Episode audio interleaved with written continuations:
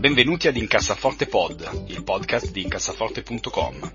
Carlo, Tommaso ed io cercheremo di aiutarvi ad avere una vita finanziariamente più serena ed equilibrata, evitando se possibile di spendere soldi in stupidaggini ed investendo i vostri risparmi in modo sensato. Incassaforte Pod, il podcast di diventare ricchi. Oh, un'ultima cosa, questo podcast ha solamente scopo informativo ed il contenuto non è da intendersi come sollecitazione all'acquisto o alla vendita dei prodotti finanziari discussi. Buon risparmio! Salve a tutti e bentornati alla nuova puntata di Incassaforte Pod. Io sono Andrea Fieri, con noi c'è Tommaso De Benetti. Ciao a tutti. Tornato in Veneto, quindi ha ripreso le buone abitudini, eh, sì. quindi spritz e, e, anti, e anticristianità. E salutiamo anche eh, Ca- Carlo Blizzard, direi stasera. Ciao a tutti, ciao a tutti, sì, esatto, esatto. Ah, molto bene, allora l'argomento di oggi...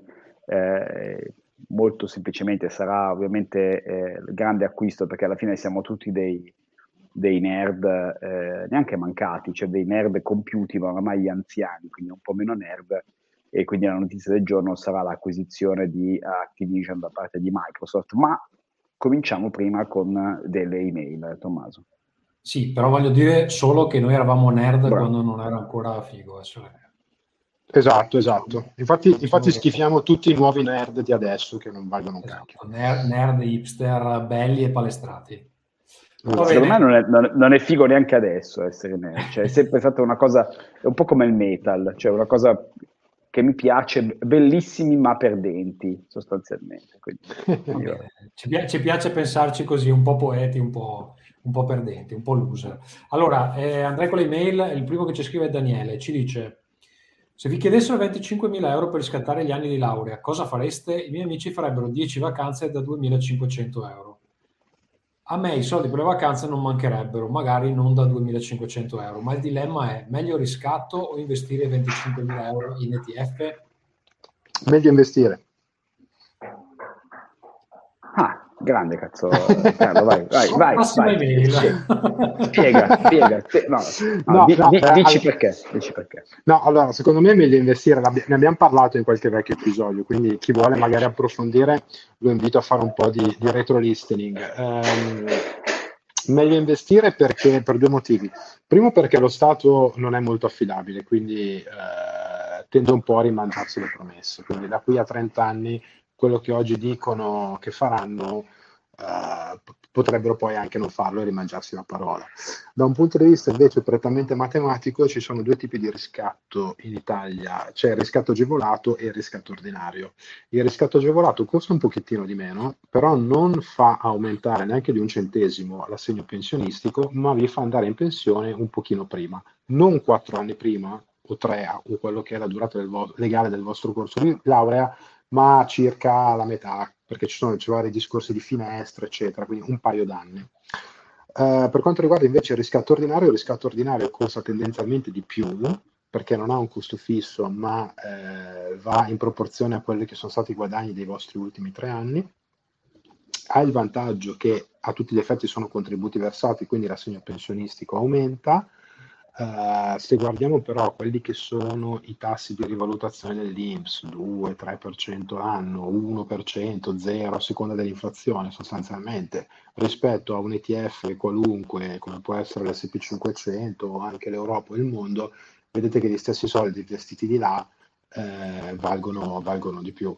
Quindi io personalmente non credo, non credo di, di, riscattare. Diversa è la situazione invece che a un certo punto magari si trova in situazioni contingenti, no? uno so, fa lavori veramente usuranti, magari ha qualche problema di salute, ha qualche altra motivazione un po' esogena, allora può dire vabbè riscatto e, e, e finisco prima. Ecco. Però da un punto di vista prettamente economico secondo me no, non ne vale la pena. Sì, ecco, secondo me può valerne la pena per il riscatto ordinario solo se fatto immediatamente, cioè appena voi uscite dall'università eh, lo fate a un costo, quindi presumibilmente se siete studenti dovranno aiutarvi i vostri genitori. Eh, da questo punto di vista, per fortuna, lo Stato eh, prevede un pagamento dilazionato a interesse zero, quindi potete poi eventualmente pagarvelo voi, ma come diceva Carlo, eh, è legato agli salari degli ultimi tre anni Quindi se voi lo fate a 60 anni, quando guadagnate 100.000 euro all'anno, eh, ha un costo estremamente più elevato che non a farlo appena usciti dal, dall'università, quando avete fatto tipo lo stage da 600 euro a, a trimestre. Ecco. Quindi... Esatto, inoltre versandoli prima maturano interessi per un periodo più lungo, quindi è anche per quello meglio farlo all'inizio. Ok, Andrea, la seconda email. Ci dice Valentina, avrei intenzione di aderire ad un fondo pensione aperto. Purtroppo con il regime forfettario non posso usufruire della detrazione annuale. Ho però letto che è possibile dichiarare al fondo l'ammontare versato e non dedotto, che sarà esente dalla tassazione in fase di erogazione della pensione. Inoltre, eh, a quanto pare, inoltre, a quanto pare, nel momento dell'ora, sto editando in tempo reale perché c'è qualche parola di troppo che probabilmente ha messo Andrea a caso. Allora, inoltre, a quanto pare, nel momento dell'erogazione l'importo avrà una ritenuta con aliquota, aliquota agevolata tra il 15 ed il 9% a seconda della durata.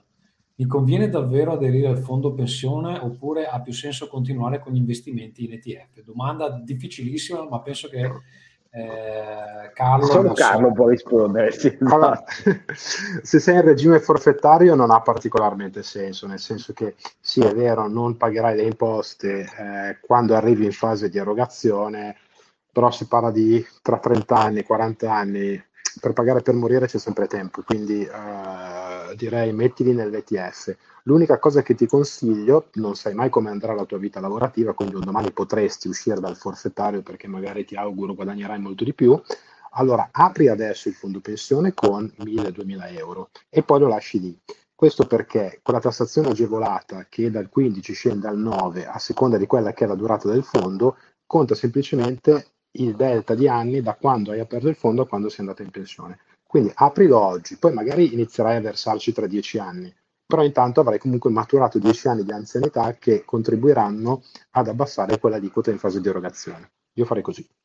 Mamma mia, questo, questo Carlo come, come, come saggio. Eh, io segnalo una cosa, eh, Carlo e Tommaso sono gli unici due che si sentivano sempre benissimo eh, nei mille anni che abbiamo fatto questo podcast Carlo oggi ha deciso di comprare delle cuffie costose e ha iniziato a gracchiare immediatamente. Quindi, se lo sentite male, è solo per colpa delle cuffie costose. Bene, secondo me è, la, è, l'arroganza di questo cognome Carlo Blizzard che gli ha, gli ha montato la testa e si è comprato le cuffie che costano tanto ma vanno male.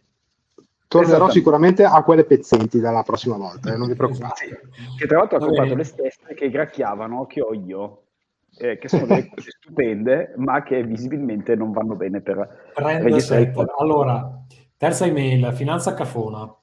Quali sono gli influencer di risparmio personale, YouTube, podcast, Instagram o siti che seguite con più affetto uh, e consigliereste? Stimate e consigliereste? Sì, stimate, cioè che, che, stimate e consigliereste. Stavo, stavo sì, valutando, cioè... Pensavo, io l'avevo letta stimmate, presente quelle che ti vengono su. quelle, quelle, di Padre Pio, sì, sì, sì, okay. intanto, intanto, ringraziamo molto il, il, blog Gli Amici di Finanza Cafona, che, che, è già un titolo che ci piace moltissimo. Eh, allora, io in realtà, eh, la ragione, personalmente, do, do, la mia risposta. Eh, la ragione per la quale ho aperto il blog e per la quale ho, abbiamo iniziato a fare il podcast è proprio perché in Italia e non, non c'era nulla di, di, di, decente che non fosse clickbait o, o, schemi piramidali o cose atroci. Quindi io sempre consiglio roba prevalentemente inglese. Eh, io poi oramai sono diventato un vecchio eh, Grampi e quindi il mio unico consiglio rimane quello di eh, Jacob di Early Retirement Extreme eh, perché è, è, qualcosa di oltre che non, non, un semplice blog di finanza personale o un forum di finanza personale, ma anche un po' un, una specie di, di mix di preppers, eh, gente insomma per bene, che ha, che ha, una giusta visione della vita. Se volete una versione easy, molto bello, c'è il, il blog stupendo, forse il, il migliore dal punto di vista proprio mediatico, che è quello di Mr. Money Mustache quindi cercate Mr. Money Mustache, quindi il signore dei soldi baffo, eh, e insomma lo, lo, troverete, fa molto ridere, è molto scritto bene e dà messaggi giusti. Passo la palla a Tommaso. Allora, ne avevamo già parlato, però sto guardando la mia timeline Twitter, io di solito seguo gente su Twitter o ascolto dei podcast. Allora, c'è sicuramente Barry Rittles, che vale la pena seguire anche perché spesso segnala articoli di altra gente e quindi conosco altri, magari tramite la roba che segnala lui. Eh, c'è eh, Michael Batnick, sono tutti e due su Twitter, eh, che è uno dei conduttori di Animal Spirit, eh, che è uno dei podcast che seguo tutte le settimane. Non seguo perché fa- fanno due cose, fanno Tokyo Book, dove in- eh, fanno delle interviste a gente che ha scritto libri di finanza, è un po' palloso perché è molto americocentrico e quindi a volte gli chiede tipo de, della, dell'inflazione nel mercato americano che insomma mi interessa fino a un certo punto, oppure del, del, mercato delle case in uno stato specifico che insomma vabbè. E poi fanno la puntata settimanale dove analizzano le novità di mercato, invece quella è molto interessante. Io l'ho, l'ho ascoltato dall'inizio e sono partiti facili e poi abbastanza velocemente vanno su concetti anche complessi che a volte non capisco, però insomma a forza di ascoltarli comunque un po' ci stai dietro insomma. E la, l'altro come si chiama? Que- quello, quell'altro che fa um, Anima Spirit? Non mi viene Ben Carson. Michael Butney ah Ben Carson. Ben Carson giusto. Um, e poi aspetta su, su Twitter è uh, A Wealth of Common Sense mi sembra. A Wealth of Common Sense. Poi c'è, seguo anch'io Mr. Money Mustache e poi c'è un podcast interessante che si chiama The Gold Mine che, eh, vediamo, aspetta cosa ha scritto sulla copertina, mm, c'è The Gold Mine, c'è un microfono dorato con uh, delle onde radioattive, quindi se, se, trovate quella copertina lì è quello lì, perché immagino ci sia più di un Gold Mine, che praticamente fa la lettura di articoli di finanza interessanti e ogni puntata sono 4-5 minuti, quindi se volete scoprire delle opinioni nuove o delle, su cose interessanti, secondo me eh, può valere la pena quello perché ha una varietà di contributors abbastanza ampia. E poi c'è sempre Pivot che lo ascolto volentieri perché mi stanno simpatici Cara Swisher e Scott Galloway eh, e loro fanno due puntate a settimana e di solito le ascolto tutte. Questo più o meno. E poi boh, a volte vedo della roba random, me la segnalano i ragazzi qua di Incassaforte e, e mi, mi mandano dei PDF pirata di, di roba, di roba super insider. Sa- salutiamo tutti i protettori del copyright eh, esatto. all'ascolto. Esatto. Eh, Carlo, tu cosa suggerisci?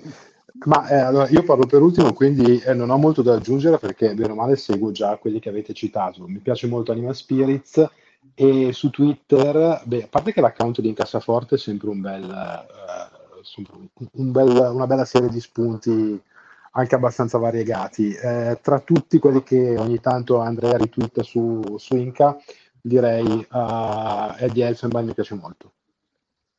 Ah, beh, Eddie Elfenbein è un grandissimo, sì. Sì, sì, sì, sì.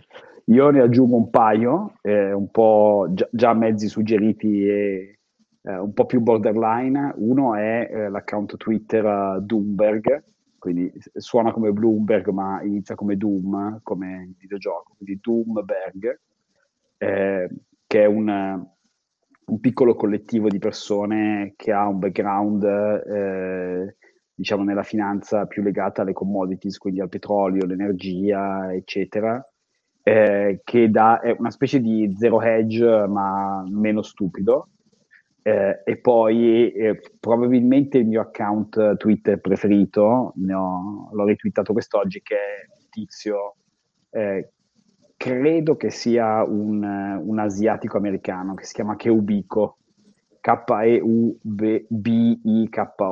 eh, at Keubico, lo retweeto spesso ed è chiaramente una, una persona che lavora nel mondo della finanza e che è simpaticamente a trollare gli scemi, a trollare Elon Musk, e, e però ogni tanto cioè, dà anche proprio suggerimenti interessanti, tipo eh, parla di Visa, ha parlato recentemente di Visa, di petrolio, di varie cose, insomma. Che, che Ubico secondo me è uno dei più, più sottovalutati tra gli account uh, Twitter.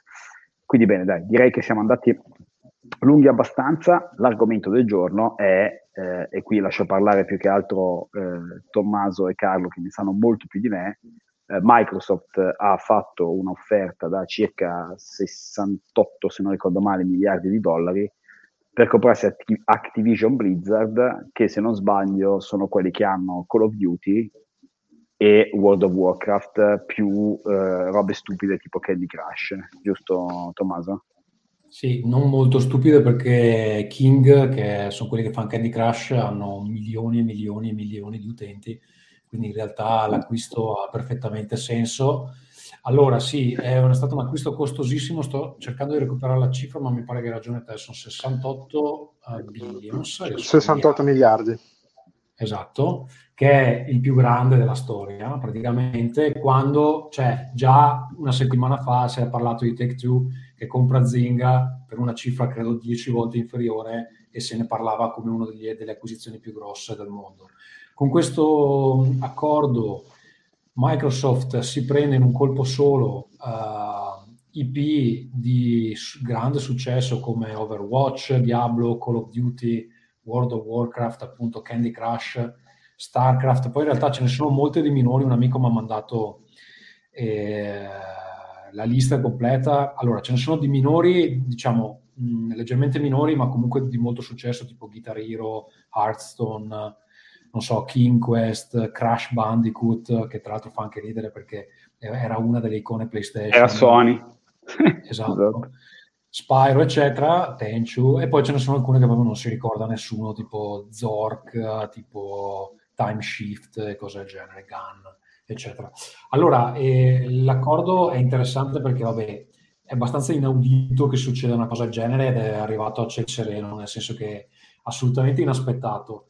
Tra l'altro, mh, allora, eh, la discussione adesso è, è stato fatto per quale motivo? È stato fatto per fare terra bruciata attorno a Sony? È stato fatto per prepararsi a un futuro dove eh, è tutto in abbonamento e quindi i giochi non si comprano più, ma eh, praticamente Microsoft sta cercando di crearsi una libreria di creatori che gli può riempire il pass un po' come Netflix dove c'è sempre qualcosa di nuovo da vedere per cui la gente non si disabbona, diciamo così.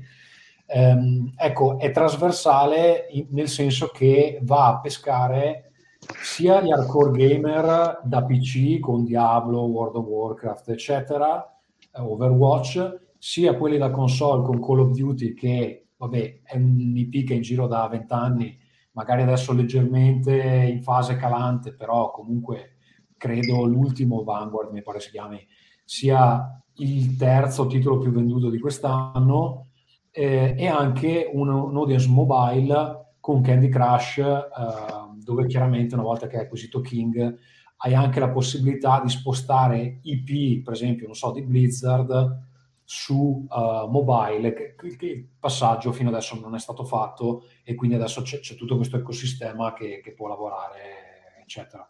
Tra l'altro mh, Activision veniva anche da una serie di uh, scandali uh, molto seri relativi a diciamo harassment di tipo sessuale sue, nei suoi uffici. Bobby Kotick, che è un famoso che è il famoso CEO di, di Activision, e lo vedete anche in Moneyball, se mi ricordo bene, fa, fa, un, fa una comparsata anche lì come attore. E famosamente era stato definito uno che vendeva delle, delle mine anti-uomo tipo da, come si chiama, Tim Schafer, quello di, di Brutal Legend, e Psychonaut, perché è un personaggio abbastanza spregevole. Comunque, insomma, gli hanno dato un deal dove lui fra un anno e mezzo si leva dalle, dalle palle, fondamentalmente, per riconquistare anche un po' la, la eh, fedeltà de- dei dipendenti che in questo momento era ai minimi storici, visto che appunto si sapeva di questi abusi, eh, se ne è saputo per tanto tempo, non è stato fatto niente, è stato, si è cercato di sabbiare la cosa. Adesso praticamente Microsoft con questa acquisizione gli offre una specie di soft exit uh, che però gli permette anche di salvare la faccia perché credo sarà in, in effetti um, attiva dal, 2020, dal metà del 2023 mi pare. Quindi non so, una bomba atomica perché stiamo, c'è una roba così abbastanza inaudita, non so Carlo come la vede. Allora, io faccio due ragionamenti uh, un po' da avvocato del diavolo, poi volevo capire anche cosa ne pensa Andrea. Uh, allora, l'acquisizione vabbè, di, di, di, Microsoft è costata quello che è costata e l'azione oggi è in crescita spaventosa, sono 25-30%, uh, tenendo sempre presente però che a luglio del 2021 il titolo valeva 92 dollari, oggi sta a 82. Quindi eh, sì, il mercato l'ha presa bene, ma tutto sommato l'azienda vale meno di quello che valeva sei mesi fa.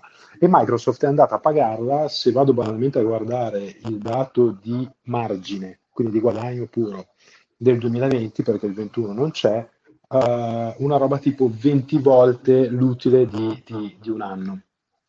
Allora è chiaro che è un tipo di acquisizione il cui prezzo pagato uh, Microsoft ha considerato conveniente Uh, non tanto solamente in funzione del, del, dell'utile annuo, perché insomma, mi insegna Andrea che la valutazione d'azienda 20 volte l'utile è un po' tanto.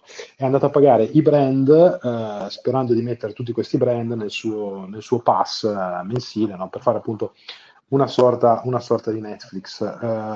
peraltro non andrà, almeno in questa fase, a chiudere a tutte le altre piattaforme i, i propri brand ma darà comunque la possibilità di, di andare fuori, che, che, è un po' la, la, logica che il capo di Microsoft, che è Nadella, sta utilizzando anche per i prodotti, per i prodotti proprio un computer, no? Office, che una volta lo utilizzavi solo su Windows, per esempio, oggi funziona dappertutto, tra un po' puoi installarlo anche sul frigorifero. Sì, però attenzione uh, perché, perché, qui è vero per i progetti in essere, ma non per quelli futuri. Come certo, certo, un domani potrebbero chiudere il rubinetto, certo, e fare terra bruciata, assolutamente esatto. sì. Assolutamente. Cioè, c'è da vedere su ah. cosa gli conviene fare, ma qua non è chiarissimo lo scopo. Cioè, lo scopo è fare più soldi o andare a distruggere PlayStation, perché se lo scopo sì. è distruggere PlayStation, magari vogliono anche perdere i soldi. Vabbè, lo scopo certo. è sempre fare più soldi eh, e questo magari passa per distruggere Sony. Eh, ecco, allora, io segnalo, segnalo diciamo, una cosa. Sì, esatto. Finisco, finisco, una cosa. Diciamo che dal punto di vista dell'investitore, al di là del, del, settore a cui uno può essere interessato o meno, o magari abbiamo parlato di qualcosa che per molti è, semplicemente arabo, uh, cosa ne pensate dell'andare a investire? Perché magari c'era qualcuno che era, che era già azionista di, di Activision Blizzard, perché comunque era una buona azienda, quindi pochi debiti, tanto guadagno, covid free, perché è un tipo di attività che dal covid proprio non ha ricevuto nessun problema andare a investire in aziende in un settore che da qui a tot anni si presta molto a operazioni di MA, quindi di fusione e di acquisizione, che personalmente sono sempre un'incognita. No? Noi diciamo sempre che per l'investitore value, quello da Warren Buffett, il cassettista, è sempre meglio andare a investire in un qualche cosa che sai dove sarà anche fra 5-10 anni, no? la Coca-Cola, le gomme da masticare, uh, cose di questo genere qui, insomma. Ecco, era giusto per buttare fuori uno spunto un po' diverso da, da, solo dal, dal, tipo di, di, insomma, di settore di, di azienda. Ecco. Allora, io ho un paio di, di osservazioni eh, partendo da quello che avete detto voi. Allora, uno, va considerati vari elementi, eh, principalmente il fatto che eh, queste mega aziende del tech, che siano Apple, che siano Microsoft, che siano cioè, Microsoft aveva 130 miliardi di cash, cioè cash sul, sul, nel loro bilancio. Cioè, come Apple, che aveva tipo, ne aveva tipo 200 e passa, hanno, generano talmente tanti soldi che non sanno dove metterli. Ok? Quindi questa acquisizione di 68 miliardi è un'acquisizione che eh, Microsoft propone di fare in cash cioè sono soldi che hanno in tasca, non sanno cosa fare e quindi... Non pagano le tasse così. Esatto, cioè se la comprano, eh, compriamocele, ok? Quindi primo bisogna considerare la situazione contingente, cioè che ci sono questi mega gruppi che sono degli, dei, potenzialmente dei mega squali che possono comprare chiunque, ok? Eh, considererei un'altra cosa, eh, il fatto che a seguito di questo deal che magari è stato pagato caro, magari non caro, questo lo scopriremo tra dieci anni. Ma Sony, Sony quindi competitor diciamo, nell'ambito dei videogiochi di, di, di Microsoft, ha perso oggi il 13%, cioè 20 miliardi di capitalizzazione di borsa. Quindi cioè, in un colpo solo, loro hanno pagato 68 miliardi e hanno inflitto però un danno da 20 ad un competitor, proprio immediato e tangibile nella, nella capitalizzazione, eh, più tutte le possibilità di cui parlava Carlo, cioè la possibilità di dire adesso io aggiungo tutta questa panoplia di titoli, sono solo miei. Poi posso decidere di darli anche ai competitor, però intanto sono miei. Cioè, a me sembra che loro stiano cercando di fare un po' quello che ha fatto Disney, no? prendendosi Marvel, cioè si prendono delle IP eh, comunque molto popolari e che, che, in qualche modo fanno, aiutano a fare, a fare massa. Secondo me è un buon deal, eh, lo vedremo tra Scusa. tanti anni. Eh, aggiungo, aggiungo, una cosa, un, un, effetto collaterale è che Ubisoft è saltata in avanti di 15% in 24 ore. Perché la gente un... pensa che sarà comprata da, da che sarà la prossima, sarà la prossima che sarà comprata da Sony da... perché effettivamente ha i minimi da un po' e quindi qualcuno inizia a pensare ok la risposta potrebbe essere questa oppure Microsoft si compra anche loro e tanti saluti certo o, o potrebbe essere Sony che per rispondere si compra Ubisoft no?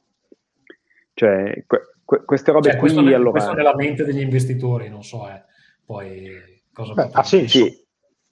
Ecco per, per arrivare all'ultimo punto che è quello che diceva Carlo comprereste azioni pensando che poi domani possano essere obiettivo di un takeover no perché queste cose ogni tanto capitano, ogni tanto no. Cioè, se, se Activision, se vi piaceva il business, ve lo dovete comprare, se no no.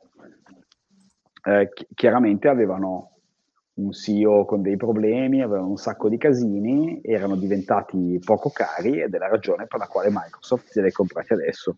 Ecco, Come io paradossalmente, eh, perché tempo fa un amico mi aveva chiesto ma secondo te questo vale da comprare, io ho detto guarda, stai alla larga perché hanno grossi problemi interni, non sembra che abbiano intenzione di risolverli e quindi secondo me il titolo non vale la pena.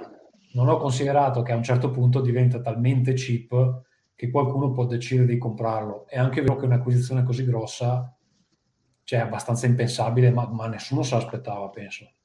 Assolutamente. Sì, sì. Quindi è difficicile fare queste valutazioni, sì, ma... perché secondo me era un titolo da non toccare in questo momento, invece chi l'ha preso. Esatto, no, ma è, è, è la, la, bottom line è che è molto difficile e, la ragione è quello che dicevo io all'inizio, no? Con questi eh, shark, con, questi, con Apple che ha 200 miliardi di cash in tasca, eh, Berkshire Hathaway, cioè eh, l'azienda capitanata da Warren Buffett ha 250 miliardi di dollari in cash, quindi è un, un ambito diverso da quello tech, ma il concetto rimane uguale. Eh, sono, sono, aziende che possono decidere di comprarsi altre aziende enormi eh, così per un attimo. Quindi insomma è un momento sì. da, da diciamo che, diciamo che, poi il tech in questo momento è molto interessante. La stessa Berkshire Hathaway che hai citato, se andiamo a guardare il portafoglio di il Warren Buffett portfolio, ormai il 40% quasi delle loro azioni è in Apple. Cioè Buffett ha fatto veramente all-in su Apple, no? Eh, quindi insomma, il tech, il tech è, in questo momento è appetibile. Uh, perché ha comunque dimostrato di non essere più, almeno per certe aziende, uh, solo una bolla come era gli anni, primi anni 2000, ma queste aziende li utili producono perché Apple li fa, Microsoft li fa, e, e comunque hanno delle, delle, capitalizzazioni e una resilienza a qualsiasi uh, situazione contingente, che possono essere aumento, diminuzione di tassi di interesse, materie prime, Covid, inflazione, quello che volete, per cui insomma sono, sono veramente, non dico il nuovo petrolio, ma qualcosa, qualcosa di abbastanza simile. No, il nuovo petrolio è il petrolio, questo l'ho, de- l'ho detto. Eh, Tommaso, no, però, insomma... consigli della settimana, dai, passiamo ai consigli della settimana che eravamo tutti di fretta, se ho ben capito. Allora, ehm, è un libro che ho iniziato in formato audiobook, quindi eh, sono, cioè non l'ho finito, ma ve lo posso già consigliare perché mi sta piacendo molto. Si chiama eh, Cultish eh, di Amanda, eh, Mo- Amanda Montel, scusate, e il sottotitolo è eh, Ca- aspetta perché ho solo il link, adesso giustamente non mi apre, vediamo. Eh, pa, pa, pa. Un secondo solo. Il sottotitolo è eh, The Language of Fanaticism allora, praticamente questa Amanda Montel prende in esame eh, vari tipi di culto uh, che ho scoperto vuole dire anche diverse cose a seconda del, del contesto, una cosa che magari a cui normalmente non pensi quando si parla di culto, e eh, esamina come si comportano i leader di questi culti, come cercano di eh, riconfigurare il linguaggio, come cercano di far sentire le persone, eh, cosa cercano di impedire alle persone che eh, si uniscono ai loro culti per evitare ribellioni interne, cose del genere.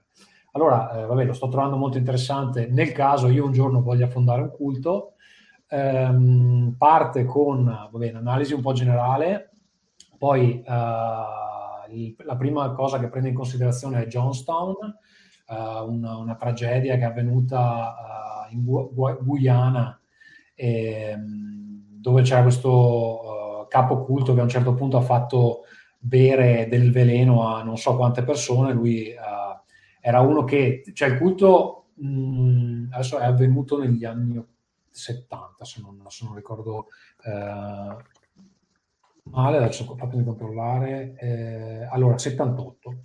Eh, il 78 è l'anno in cui c'è stato questo suicidio di massa, praticamente ehm, questo leader eh, era uno che si batteva per il diritto uh, della popolazione nera, eccetera, co- contro le discriminazioni, eccetera, alla fine li ha fatti, uh, li ha fatti suicidare in una specie di suicidio rivoluzionario, almeno così uh, l'aveva definito eh, lui. Il, il, culto in realtà si chiamava People's Temple e lui era Jim Jones. E dopodiché eh, beh, si, si, accenna la parte dove sono arrivato ad altri culti simili che magari hanno avuto conseguenze leggermente meno gravi, ma non non così tanto meno gravi, tipo Evans Gate, che erano quelli che credevano negli alieni e che dovevano disfarsi dei loro corpi mortali e si sono soffocati con de- dei sacchetti di plastica sulla, sulla, testa perché giustamente dovevano liberarsi dei gusci e andare a, viaggi- a viaggiare nelle stelle. E, però ecco, la cosa interessante di questo libro è che fra le varie cose che esamina c'è anche per esempio il CrossFit e la cosa che mi ha intrigato è che fra i vari culti menziona anche quello che sono iscritto io. quindi, quindi sono, curioso, sono, curioso, di arrivare a quella parte per sentire cosa dice. Perché in realtà, vabbè, lei dice che vabbè, ci sono culti diversi, alcuni sono, non so, culto della, um, dell'essere in forma, culto della dieta, culto, eh, e altri che hanno risvolti molto più dark. Sono curioso di vedere cosa si, cosa si dice di, di questo WOD, uh, WOD dove, dove, che, che, è il network di cui fa parte anche la, la, palestra dove vado io. E devo dire la verità che, senza aver letto la parte del libro ancora, che uh, in questo periodo di Covid io effettivamente un minimo di comportamento da culto l'ho ritrovato perché eh, c'è proprio un'insistenza a trovarsi insieme a fare allenamento nonostante sia evidentemente estremamente pericoloso. E, cioè, a dispetto di tutto, comunque bisogna trovarsi a fare allenamento perché sennò. Quindi non so, mi sta venendo un po' il dubbio di essere parte del Quindi sono, sono, curioso di vedere come va a finire. Quindi vi ripeto il titolo se vi interessa recuperarlo: è eh, Cultish The Language of Fanaticism di uh, si chiama Amanda Montel. Grande. Vai Carlo. Ok, vado io. Allora, la cosa che vi consiglio questa settimana è una serie che si trova su Netflix che si chiama Hellbound. È una serie coreana in sei episodi, tratta da un webcomic eh, coreano, appunto poi trasportato in serie, e eh, la trama è questa qui, sostanzialmente a un certo punto nel mondo, random, cominciano ad apparire dei, una sorta di angeli o demoni, che sono, sono tre, eh, compaiono, annunciano una persona che eh, tal giorno, alla tal ora, eh, questa persona andrà all'inferno. E puntualmente quel, nel momento predetto eh, questi angeli si, si, manifestano, prendono questa persona e la, mandano, e la portano all'inferno con una scena abbastanza truculenta, insomma. Non troppo, però insomma, no, eh, abbastanza forte. E a, all'inizio ovviamente la gente pensa a un trucco, a degli effetti speciali, è scettica, eccetera.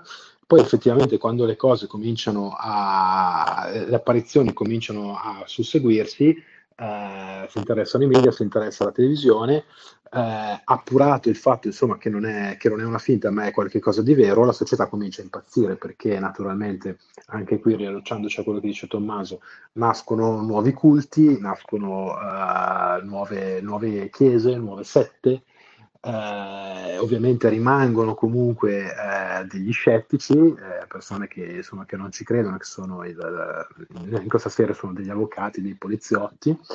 E, um, è interessante secondo me, innanzitutto perché non, non è molto lunga, è, è, molto densa di eventi, quindi uh, si, guarda, si, guarda, abbastanza bene, ma eh, effettivamente fa riflettere su uh, quanto poi si potrebbe polarizzare la società se effettivamente succedessero cose, in questo, in questo caso ovviamente evidentemente impossibili, no?